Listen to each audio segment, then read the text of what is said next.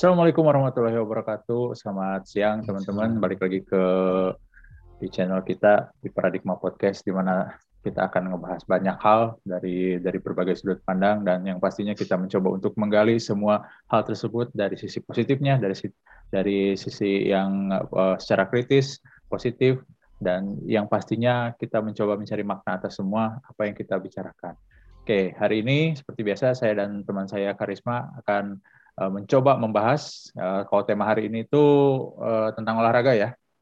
Ini okay. kebetulan uh, kebetulan uh, Karisma ini salah satu apa hal ini apa menuju pakar, menuju menjadi pakar olahraga gitu, menuju jadi pakar olahraga gitu. Belum, tapi mau gitu katanya mau ya. Jadi kita akan ngebahas segala hal tentang olahraga, uh, utamanya tentang tentang dunia olahraga, dunia keatletan, uh, masih dalam euforia Olimpiade ya, dan uh, masih dalam proses Paralimpik ya kalau sekarang kalau nggak salah sekarang. Ya Paralimpik, tapi tidak disiarkan ya saya. Sayangnya tidak disiarkan dan uh, beberapa hari lagi menuju uh, Liga 1. Gitu. Itu yang yang bikin saya excited itu. uh, akhirnya akhirnya uh, izin Liga 1 keluar izin Liga 1 dan Liga 2. Liga 1 ada Persib, Liga 2 ada PSKC itu. Walaupun belum belum bayar gaji pemain. Walaupun masih ada masih ada tunggakan gaji pemain tapi nggak apa-apa lah ya. Uh, apa uh, uh, uh, semua semua tim besar pun akan dimulai dari nol. Jadi PSKC semangat. Baik. Ya, langsung kita langsung aja ke ke apa ke pembahasan kita kali ini ke inti uh, ke inti obrolan kita. Karisma nih. Ini sebetulnya uh, pertanyaan sejuta umat ya. Pasti hmm. ini akan sejuta umat. Kalau kita ngomongin olahraga, uh, itu sebetulnya banyak cabang ya. Uh, banyak ada sekali. olahraga, oh banyak banget ya. Ada olahraga, ada olah, uh, ada basket, eh kok olahraga, ada sepak bola, ada basket, bulu tangkis, bola tangan, banyak banget itu ya. Atau olahraga-olahraga yang tidak melibatkan bola seperti anggar, mungkin pencak silat. Nah, ada satu pertanyaan ini uh, pertanyaan uh, yang pasti dari saya sendiri. Di, di olahraga itu ada cabang olahraga yang namanya bridge dan catur. itu. Itu yang paling pandangan, sering ditanyakan. Betul, pandangan orang pandangan orang itu kan olahraga itu melibatkan keringat, melibatkan gerak tubuh. Nah, hmm. tiba-tiba ini ada cabur cabang olahraga uh, catur dan uh, bridge atau banyak lagi ya yang sejenis itu gitu ya kayak kayak apa namanya itu biliar gitu kan terus sekarang ada e-sport gitu nah itu eh, gimana sih penjelasannya? Kenapa bisa menjadi salah satu cabang olahraga? Oke jadi gini. Uh, sebenarnya kami saat di kuliah kemarin itu ini masih jadi perbincangan yang hangat ya. Sampai sekarang pun masih susah untuk dijawab sebenarnya. Bahkan profesor kami juga bilang itu bukan olahraga gitu. tapi kok dipertandingkan gitu kan? Mm-hmm. karena syarat syarat mengapa disebut olahraga itu tadi sidik benar tuh melibatkan otot ya ada keringat. Nah melibatkan itu melibatkan otot besar. Nah otot besar itu apa gitu kan? Itu ada otot lengan, punggung, kaki dan sebagainya gitu. Hmm. Semuanya terlibat. Yang kedua itu ada kejuaraannya, ada okay. turnamennya gitu kan. Nah yang ketiga ada organisasinya. Nah okay. sebenarnya si catur si itu kan dia tidak masuk ke kaidah nomor pertama kan? Ya, ya kan tidak melibatkan otot nah, besar itu. besar itu. Tapi mungkin karena um, masih masuk ke dua apa dua kaidah yang tadi mungkin disebut olahraga gitu karena mereka punya organisasi resmi, mereka punya kejuaraan resmi gitu bahkan dari tingkat kalau catur apalagi kan dari tingkat RT itu sampai tingkat dunia ya ada kejuaraannya itu kan. Ya pasti ada. Ya. Dari berbagai macam kalangan ada gitu kan. Nah, tapi saya pernah baca juga seperti ini. Kenapa catur bridge bukan e-sport sekarang olahraga? Bahkan e-sport kan hanya cuma, cuma jempol doang kan, jempol tangan, ya, betul. itu doang, nggak, nggak melibatkan otot besar sama sekali kan. Ada sisi uh, penelitian menyebutkan bahwa terjadinya duduk yang sangat lama, hmm. posisi duduk yang sangat lama itu mengeluarkan energi yang sangat banyak hmm. memerlukan otot yang sangat uh, banyak yang kuat gitu kan maka disebut olahraga catur itu okay. bisa dua jam tiga jam Ya, ya kan? Ya, tuh. Moto, uh. MotoGP, MotoGP olahraga siapa sih? Motor atau kita? Tapi kan pos, oh, ya. posisi oh, iya. posisi Pikir dia iya juga ya. posisi dia stand standby siap dalam posisi membungkuk seperti itu dalam waktu yang lama, itu kan ototnya harus terjaga. Hmm. Nah, mungkin mungkin ya saya bilang di situlah kenapa disebut olahraga gitu. Itu secara singkatnya seperti itu. Gitu. Kenapa catur bridge e-sport masuknya olahraga. Nah, gitu. Jadi katakanlah bisa digolongkan melatih ketahanan tubuh ya nah, dalam satu nah, posisi okay. yang tetap gitu ya. Ya, gitu itu. Oh, oke oke itu menarik juga ya. Jadi teman-teman ini yang masih uh, ini teman-teman yang mencari pertanyaannya dari dulu ini kenapa catur gitu. Mungkin ada ada jokes yang bilang uh, catur catur kan capek itu ngangkat benteng, ngangkat baja kan capek, ngangkat ngangkat nah, orang. Tapi ternyata jawabannya adalah eh, apa dalam posisi stand apa, eh, dalam posisi stay duduk berjam-jam nah. itu pun menjadi salah satu olah tubuh yang eh, yang berat gitu ya untuk ya, uh, nah selanjutnya nih nah ini ada pertanyaan pertanyaan yang menarik juga ini yang yang sering ditanyakan dari banyaknya cabang olahraga ada ada statement banyak yang menyatakan bahwa olahraga terpopuler di dunia adalah sepak bola itu uh, pendapat secara sudut pandang orang olahraga itu betul atau salah? Nah, jadi gini, sebenarnya yang salah satu populer itu, eh, bukan salah satu, tiga lah, saya sebut tiga populer ya. Hmm. Pertama sepak bola, kedua basket, ketiga baseball. Itu adalah baseball. tiga, ya. Uh, sepak bola itu dari semua benua ada itu. Itu jualannya dia kan logikanya gini, kenapa populer? Karena dia masuk ke seluruh kalangan, seluruh dunia ada. Kita main iklan di situ, kebayang nggak? Kita Liga Inggris gitu ya, kita pasang iklan di Liga Inggris, tapi muncul di Trinidad Tobago gitu kan, si iklan kita kan, bener kan? Iya iya iya. Loh kok ada, ada apa ini? Nah itu misalkan situ, itu di uh, sepak bola. Kalau di basket, basket itu hanya terfokus di Amerika, di NBA Hmm. Tapi karena jualannya bagus gitu kan NBA karena uh, pemasarannya bagus, yakinnya seluruh dunia juga kena gitu kan. Yang ketiga hmm. yang sangat kita tidak nyangka ya karena di Indonesia nggak nggak populer kan baseball itu kan. Hmm. Nah, tapi kenapa di dunia bisa populer itu? Kenapa saya bis, bisa bilang itu bisa populer? Pertama, eh, banyak sponsor sponsor lebih besar gitu ya, yang mereka hmm. punya stadion tapi stadion baseball, bukan stadion sepak bola. Kalau ke Amerika hmm. itu nama stadionnya itu stadion-stadion untuk baseball, gitu. Hmm. Dan salah satu uh, yang masuk ke dalam atlet terkaya di dunia adalah atlet softball, eh baseball, gitu. Jadi tidak hanya sepak bola. Jadi sudah pasti kan itu kalau ada ada atlet yang kaya di situ berarti kan pemasukannya tinggi kan Hmm. Nah, itu kan secara jualan juga bagus sih, tapi hanya di segmen-segmen tertentu. Ke Indonesia itu baseball kan nggak, istilahnya nggak nyampe lah. Kita sepak bola lagi, sepak bola lagi gitu kan. Ya untuk jualan ya, saya bilang jualan, bukan bukan masalah prestasi atau apa gitu. Jadi statement kalau sepak bola adalah uh, olahraga terpopuler di dunia itu uh, ber, berkaitan dengan uh, proses pemasarannya juga ya, ya pemasaran juga. Ya, lebih ke situ. Pemasarannya oh, gitu. Jadi dengan kata dengan kata lain, kalau misalnya si cabang olahraga ini bisa apa menguntungkan bagi pengusaha-pengusaha, bagi advertisement itu uh, bisa menjadi lebih populer. Katakanlah tiba-tiba bola tangan menjadi sangat diminati oleh para para apa para sponsor itu bisa bisa tiba-tiba bisa terangkat juga pamor bola tangan gitu. Ya betul. Dan satu lagi, hmm. cuma sepak bola yang kejuaraan dunianya melebihi Olimpiade. nah, paham nggak? Oh, Piala Dunia itu. Piala Dunia Lebih... sepak bola tingkat nah, reputasinya melebihi Olimpiade.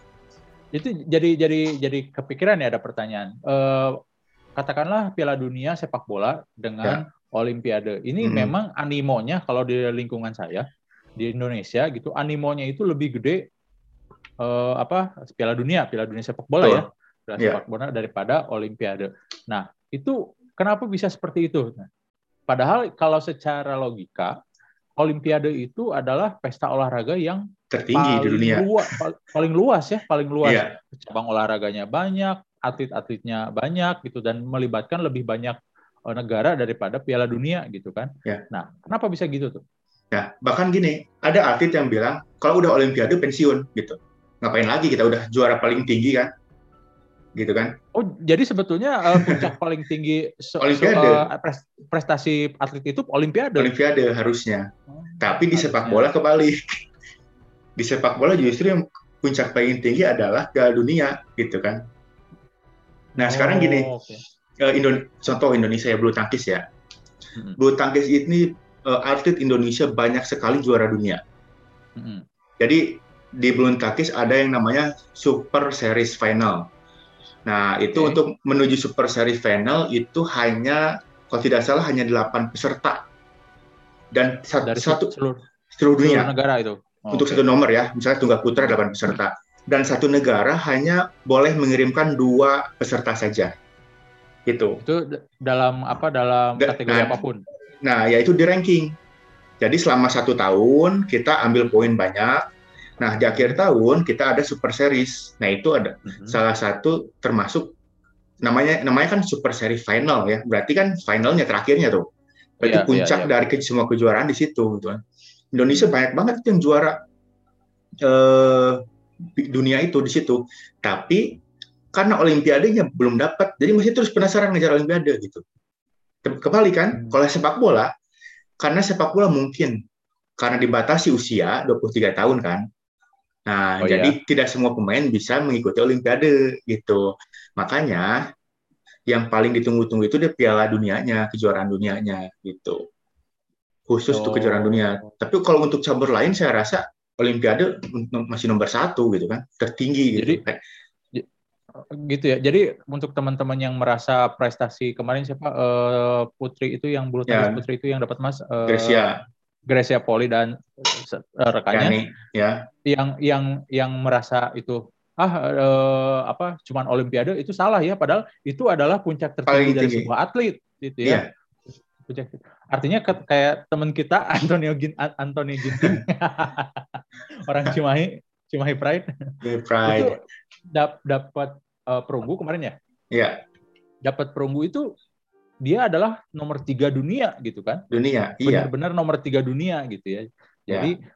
Oh, jadi memang uh, artinya kita selama ini agak mix, agak apa, agak ter, tersamarkan dengan yang namanya Piala Dunia. Karena kalau Piala Dunia sepak bola itu apa benar-benar karena Piala Dunia sepak bola itu benar-benar menurut kita benar-benar prestisius gitu ya, sehingga ngelihat olimpiade itu sebelah mata gitu ya nah, iya. padahal ya. untuk cabur olahraga lain itu uh, itu yang paling tinggi yang paling gitu ya. tinggi ya. olimpiade itu paling tinggi banget oh, oke okay.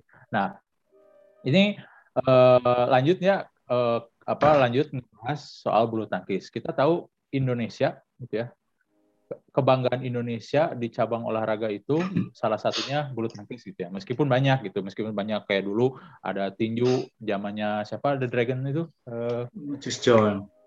Chris John gitu kan ada uh, dulu uh, terus ada apa binaragawan zamannya Adere gitu kan. Nah, sekarang kita ngomongin bulu tangkis.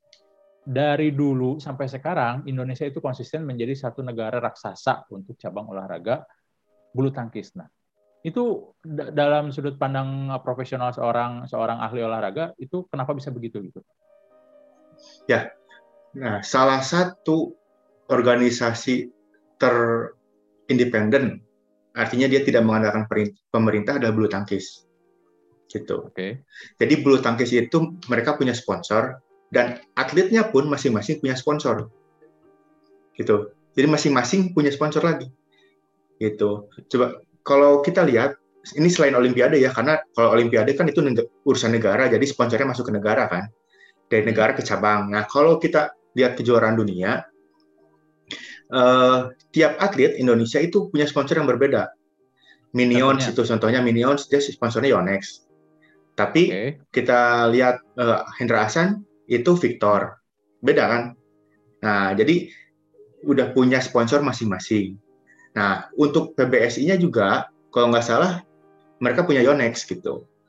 Jadi okay. dia punya pengelolaan yang baik, punya atlet-atlet yang berkompeten karena didukung oleh sponsor yang baik. Makanya dari itu si prestasinya juga mengikuti itu semua gitu. Berbeda dengan sepak bola.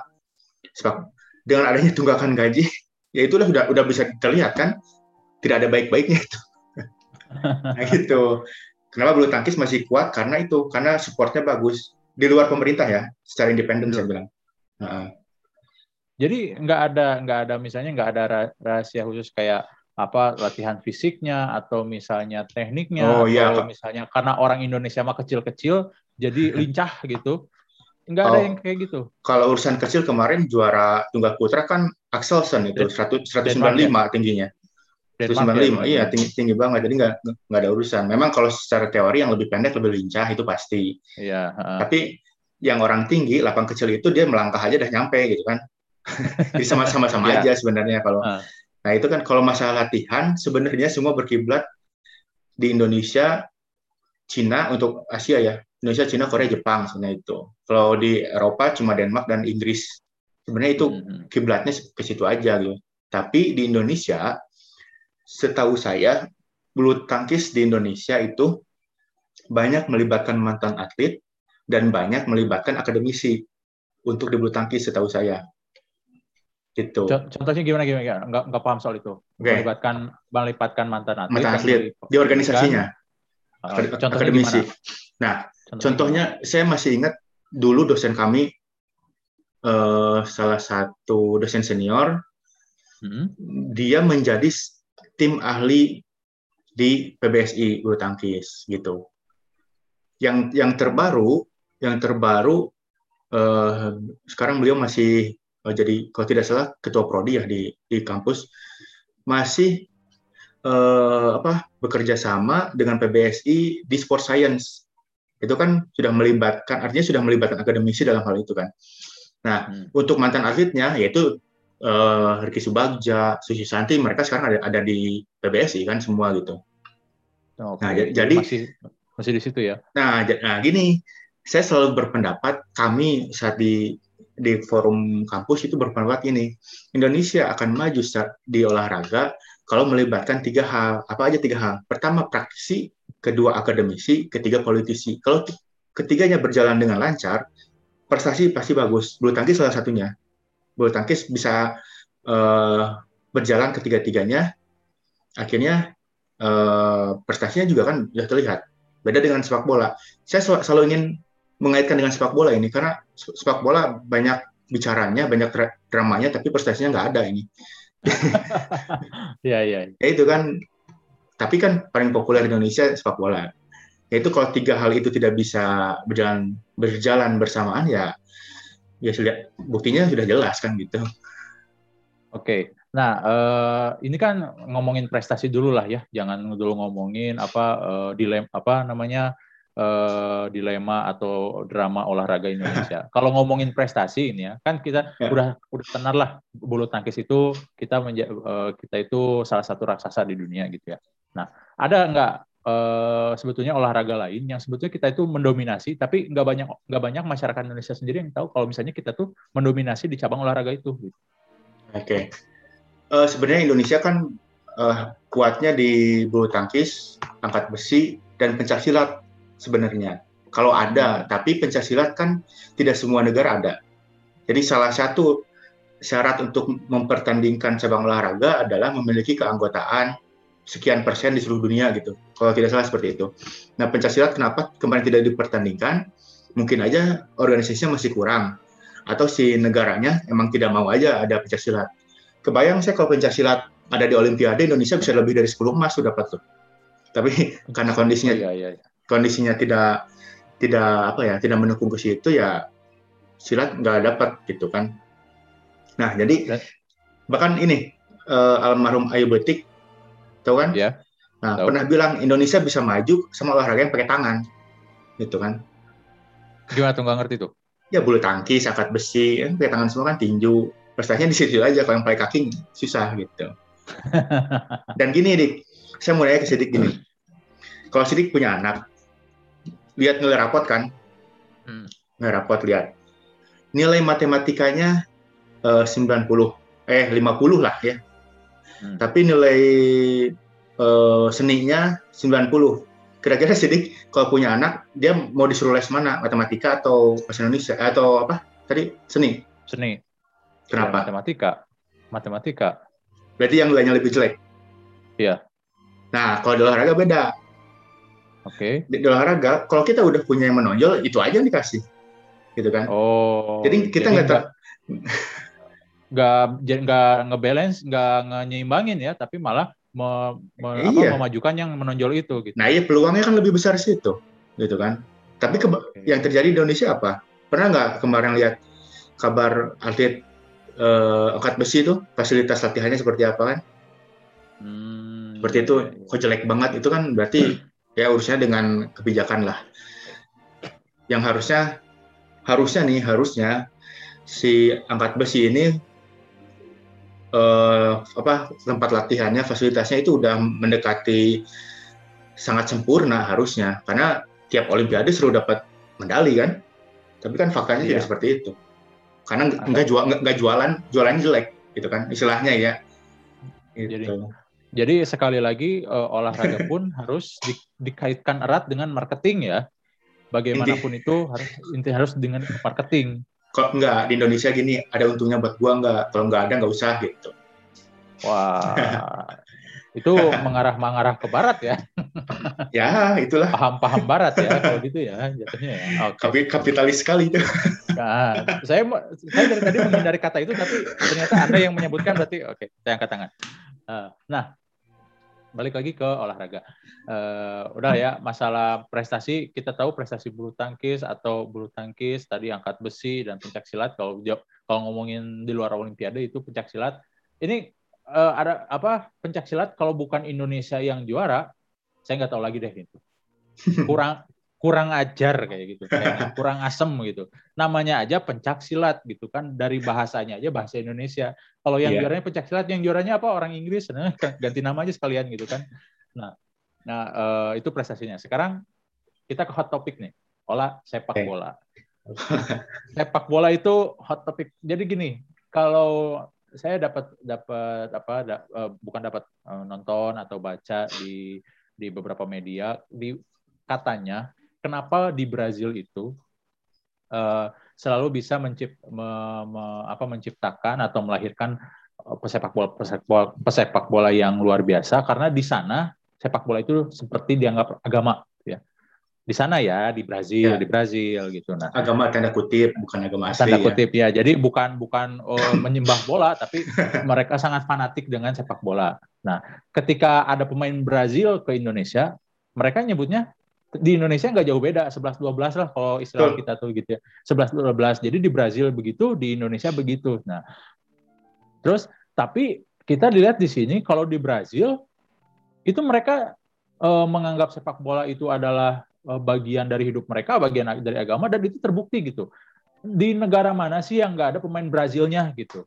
Klub sepak bola mana sih yang nggak nge- yang nggak pernah ngeimpor pemain Brazil gitu kan? Di Indonesia mau saya yakin itu ke mana-mana ada gitu ya. Nah, terus kenapa di Indonesia nggak kayak gitu? gitu? Padahal euforianya, padahal eh, apa eh, hampir sama katanya gitu itunya itu antusiasmenya gitu dari masyarakat. Nah itu kenapa bisa kayak gitu? Eh, ini pertanyaan yang ya sering juga sih diomongin itu kan. Nah, Atau Beto Gonçalves tahu kan? oh tahu. Itu yang saya ter- terkenal Beto Gonçalves Persipuranya dulu. bukan Persijap Jeparnya bukan. Bukan itu sebelum terkenal itu. Eh, jadi gini, dia pernah bilang gini, di Indonesia, atlet sepak bola Indonesia hanya puas kalau bisa satu beli mobil, dua beli rumah, tiga bahagiain orang tua. Cuma itu aja target Indonesia tiga. Ambisinya ke situ aja. Ambisinya cuma itu aja Indonesia itu. Gitu. Oh. Jadi jadi urusannya lebih kita lebih memilih gaji besar di Indonesia daripada gaji kecil di luar negeri. Saya salut ke Asnawi, ke Egi, ke Witan gitu ya, yang memang luar. Mereka nggak mikirin gaji, mereka keluar dulu aja udah. Bahkan Iya, kalau iya. kalau ingat dulu Ronaldo waktu ke MU, agennya itu kalau nggak salah si Jorge Mendes tuh, dia Belum bilang ke Rayola- bukan Rayola. Ah, bukan, Jorge Mendes. Dia Oke. bilang ke Ferguson gini, "Eh, saya kasih kamu Ronaldo, gitu kan? Hmm. Nggak, nggak apa-apa, jadi nggak, nggak usah bayar mahal, gitu kan? Syaratnya ini, Hmm. dia main 50% pertandingan, gitu. Oh. Nah, jadi pak utamanya adalah dia main dulu gitu. Jangan jangan dulu saya kasih Ronaldo, lu berani bayar berapa? Bukan gitu. Saya kasih Ronaldo, lu mainin 50% pertandingan gitu. Akhirnya kan Ronaldo sampai sekarang orang terkaya di dunia, atlet terkaya di dunia kan, sekali posting IG 22 miliar. Gila nggak tuh? ya, awalnya kan cuma gitu doang. Yang penting main, main, main. Indonesia beda kan? Coba Indonesia oh. lihat harga ah ini lagi rame nih kalau kalau sidik buka IG ya ada salah satu akun Apa? yang akun IG tentang sepak bola bahas itu salah satu ya mungkin angkatan emas junior Indonesia lah yang ngalahin Korea itu. Hmm, oh iya tahu. Nah, pelatihnya bilang gini, waktu dia kalau tidak salah ngasih kuliah umum atau jadi pembicara di salah satu SSP ya kalau nggak salah itu, dia bilangnya hmm. gini, dia tuh si si A gajinya udah 300 juta per bulan. Kan itu berarti pikirannya udah ke duit aja gitu kan. Hmm. Nah, itu kan itu pelatihnya yang ngomong. Coba kalau pelatihnya bikin lihat tuh si A main di luar negeri, udah gitu aja itu kan harusnya cukup itu. Nah, karena ber, berpedomannya sama duit, duit dan duit, aku suka uang gitu kan. Bisa krep banget gitu kan. Ya itu hasilnya. Tuan krep, tuan krep. nah, Indonesia pandangannya hmm. harus diganti. Michael Essien waktu ke Indonesia pernah bilang gini, anak-anak di Ghana itu mereka saling taruhan untuk main di luar negeri. Gitu. Tujuan mereka oh. itu bukan bukan bukan kaya tapi main di Eropa. Tujuan mereka gitu. Ghana itu. Hmm. Nah, beda kan? Sangat kulturnya beda banget itu, sangat apa ya? Ya, Iya sih pernah pernah pernah pernah baca di artikel di mana gitu ya. Uh, ini salah satu timnas negara di benua Afrika, saya lupa Ghana, Kamerun apa, itu pernah ada dilema, dilemanya mereka, mereka gini masalah mereka itu. Jadi setiap pemain di sana itu nyewa dukun, nyewa dukun untuk menyantet teman untuk menyantet teman ininya, teman teman setimnya. Ya. Tujuannya agar dia dimainin gitu. Oh, dimainin okay. di, pertan di di apa di tim utama gitu. Jadi kan di sini kelihatannya kalau kita gitu ya uh, kalau di Indonesia dukunya oke okay, dukunya canggih tapi untuk menggandakan duit gitu kan. Untuk dapat posisi gitu untuk duit gajinya gede gitu. Kalau mereka nyewa dukun untuk apa untuk main di tim utama itu beneran itu uh, saya baca beneran ada artikelnya kalau nggak di Instagram uh, di Google saya baca itu kelihatannya apa uh, mindsetnya arah pemikiran mereka ke mana gitu itu bisa apa bisa dikatakan otentik uh, ya masalahnya gitu. Jadi uh, masalah motivasi bedanya ya, masalah motivasi nah, tujuan ini, mereka ke mana? Ya, saya, saya, saya keinget ya Wan Sidik di kalau di mana Afrika itu kan saling menyantet pemain ya. Mm-hmm. Saya ngobrol sama teman saya dia pelatih SD lah, SSB, bukan SSB sih tapi school SD, sepak mm. bola. Mm. Nah, mereka juga sama sangat menyantet, menyantet pelatih dengan uang. Mainin anak saya dong Pak, itu orang tua sampai segitunya dia ngasih duit ke pelatih biar anaknya main. Itu kan berarti udah jelas kan itu. Ya ya itulah dari situ aja kita udah bisa lihat betapa buruknya pemahaman apa ya orang tua gitu kan. Tentang... Jadi meskipun animonya sama Indonesia dengan Brazil animonya sama tapi karena jalan yang di nah, jalan ya betul jadi ya hasilnya juga akan berbeda gitu ya. Kita nggak akan mungkin mengharapkan apel dari pohon jeruk atau jeruk dari pohon apel gitu kan. Nah, coba Vietnam. Vietnam Vietnam itu kema, uh, satu-satunya negara Asia Tenggara yang sekarang masuk babak ketiga kualifikasi Piala Dunia. Satu-satunya. Thailand juga kalah. Coba. Uh, di dari dari ASEAN gitu ya. Dari ASEAN satu-satunya Asia Tenggara yang masuk babak ketiga Piala Dunia kualifikasi Piala Dunia. Gitu? Kenapa tuh bisa gitu? Tim mereka adalah tim yang bersama-sama di dari U16 sampai sekarang tim senior bareng terus main. Solid berarti ya udah benar-benar dia nggak dilepas. Oper itu nggak perlu lihat gitu. Oper itu nggak nah, perlu lihat gitu. A iya. Aku tahu dia ada di sana gitu. Tendang aja gitu kan. Iya, karena sudah dari U16 sampai senior kan. U16, U19, U23 senior udah masuk empat tahapan. Hmm. Mereka sudah fokus di Piala Dunia, Indonesia di Piala AFF juga belum kan beda beda, beda target gitu. Itulah. Jadi harusnya PSSI kan punya program yang seperti itu kan. Bareng-bareng aja terus. Lah ini mah hmm. udah punya pelatih bagus, tendang dari nol lagi, pembibitan lagi, tendang lagi ya terus kita, kita pernah tuh, kita pernah tuh ya waktu uh, Indonesia juara Suzuki Cup atau juara apa, saya lupa yang uh, angkatan U19-nya Evan Dimas, terus Ilham Iya. apa?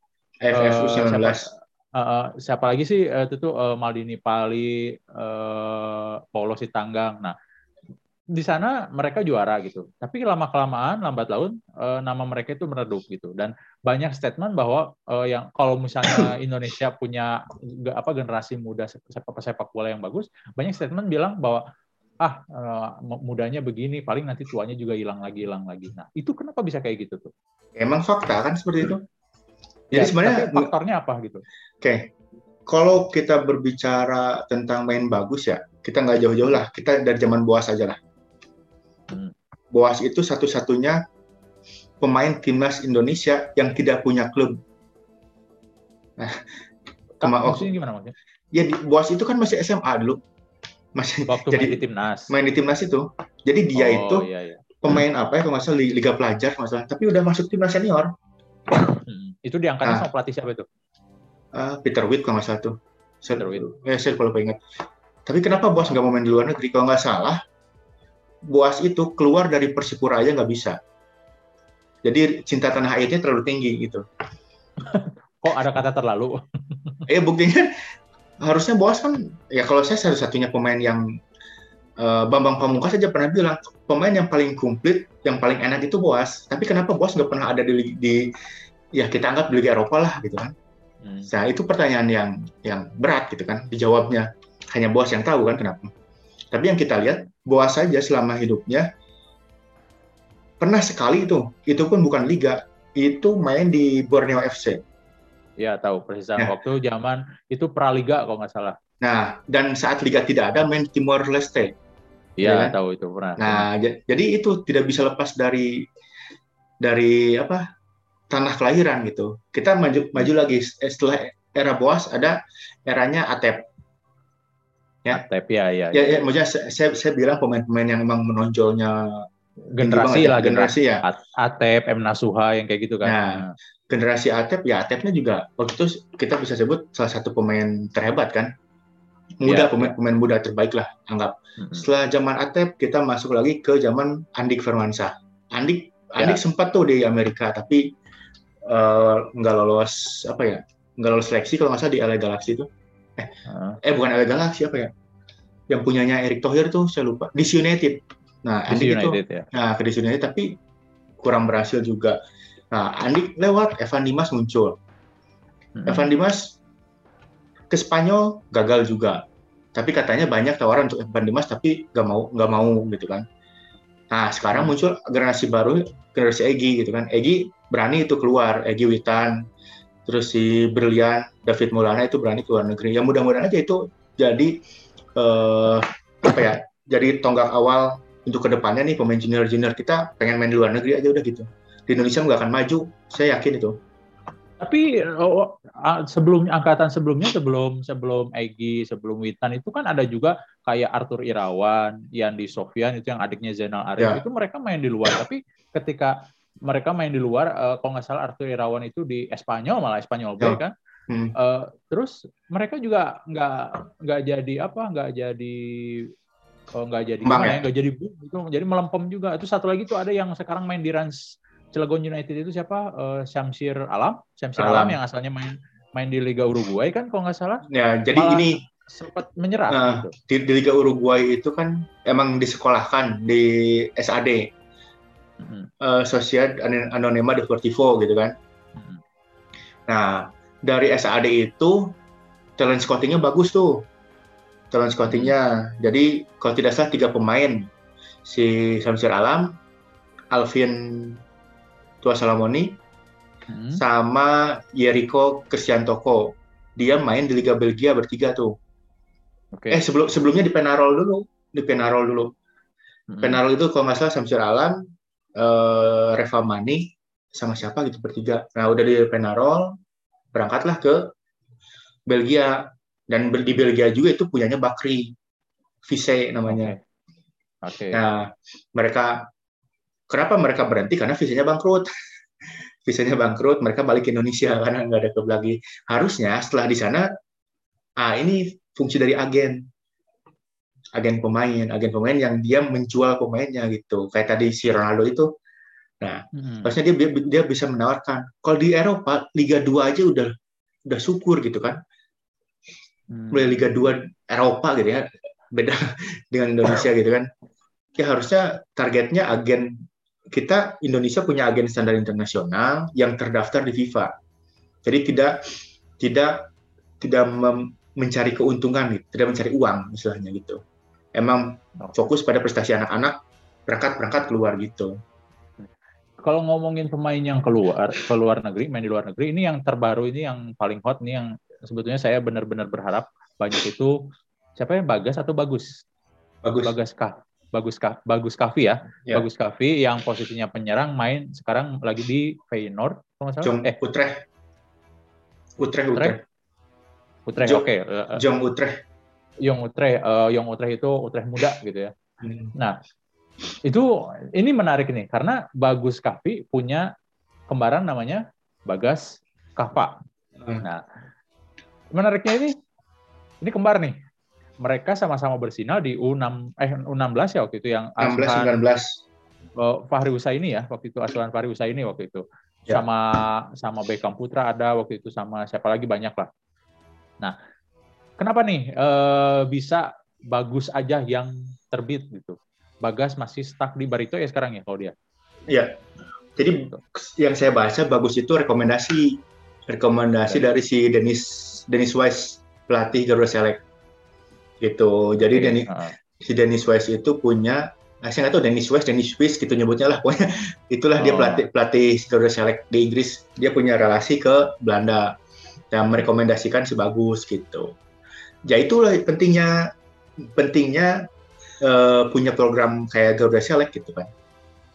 Jadi hmm, kita bisa bisa lempar-lempar orang gitu, punya relasi yang bagus. Nah, mengorbitkan, mengorbitkan gitu Betul. ya. Jadi uh, jadi ketika kita punya talent, ketika kita apa kita mendalami talent itu kayak sepak bola, kita juga harus bisa menunjukkan ketika ada scouting juga ya, ketika nah, ada iya. orang-orang iya. yang bisa mengarahkan kita ke uh, apa mengarahkan kita ke um, untuk meraih prestasi yang lebih tinggi ini benar ini bermanfaat banget untuk teman-teman yang dengerin dan apa yang apa yang sedang sedang meniti karir dari olahraganya terutama gitu. Kalau misalnya kamu punya talent dan tahu ada talent scout di situ ketika kamu latihan atau gimana tunjukkan gitu. Tunjukkan itu benar-benar harus bisa menunjukkan uh, bagaimana pengaruh kalian di lapangan skill kalian mungkin tapi bukan berarti kalian menjadi uh, kalau di sepak bola menjadi individu yang egois gitu ya bawa bola sendiri atau sendiri tapi harus bisa mengangkat uh, mengangkat uh, keseluruhan tim. Nah lanjutnya uh, selanjutnya gini kita uh, balik lagi ke talent-talent kita yang sedang ada di luar negeri. Egi Maulana Fikri itu masih belum tahu ya belum masih jelas ya belum jelas nasibnya itu kemarin lanjut atau enggak. minggu lalu sih lagi ke sekolah tuh saya nggak ketemu tapi Egi sorry, sorry, sorry. Ke sekolah ke mana? Ke ini ke Ragunan? Datang ya. Ke sama si Witan berdua. Ngapain? Ya kayaknya mereka lagi lagi lagi nggak bisa berangkat keluar. Kan di ppkm kayaknya oh, gitu. dikirain, dikirain mau ujian nasional. Saya nggak nggak sempat uh, ketemu kemarin. Witan, Egi, uh, siapa lagi? Itu banyak ada nama-nama banyak yang sedang main di luar yang sedang berjuang di luar itu uh, menurut Karisma itu performanya mereka performanya gimana tuh di sana? Apakah cuma mejeng nama atau memang benar-benar jadi berkontribusi buat tim sekarang itu? Ya, intinya gini sih, mau mejeng nama, mau hanya A, B, C, yang penting mereka keluar negeri dulu itu aja cukup, gitu kan? Tapi kalau di sana kalau di sana mereka nggak kontribusi apa apa, bukankah itu sama aja kayak ya cuman mejeng nama aja gitu, nggak ada nggak ada apa-apanya gitu, nggak ada apa-apa nah, gitu. Ya, itu kan proses latihan ya. Intinya gini, mereka merasakan dulu yang namanya Eropa. Mereka merasakan dulu bagaimana cara latihan di Eropa, gitu kan? Mereka merasakan dulu situasinya, kondisi atau cuaca di Eropa. Itu kan proses adaptasinya yang sangat lama, gitu kan? Nah, setelah itu ya tergantung diri sendiri mau berkembang nggak, gitu kan? Kalau berkembang berarti dia harus latihan beberapa kali lipat dari latihan di tim, gitu kan? Hmm, lebih keras nah, ya? Iya, itu kan pilihannya seperti itu, gitu jangan latihan pagi sore ya udah enggak pagi sore malam siang kalau bisa empat kali sehari ya silakan saja gitu kan itu tergantung dirinya masing-masing kemauannya gitu jangan lu mikirin duit lah gitu jadi pada akhirnya uh, apa pun yang apa pun cabang olahraganya di mana pun di mana pun bermainnya itu balik lagi ke diri sendiri ya. Gimana kita oh. mau bekerja keras untuk kemajuan diri sendiri untuk uh, menjadi apa mengangkat prestasi diri sendiri gitu kan ya.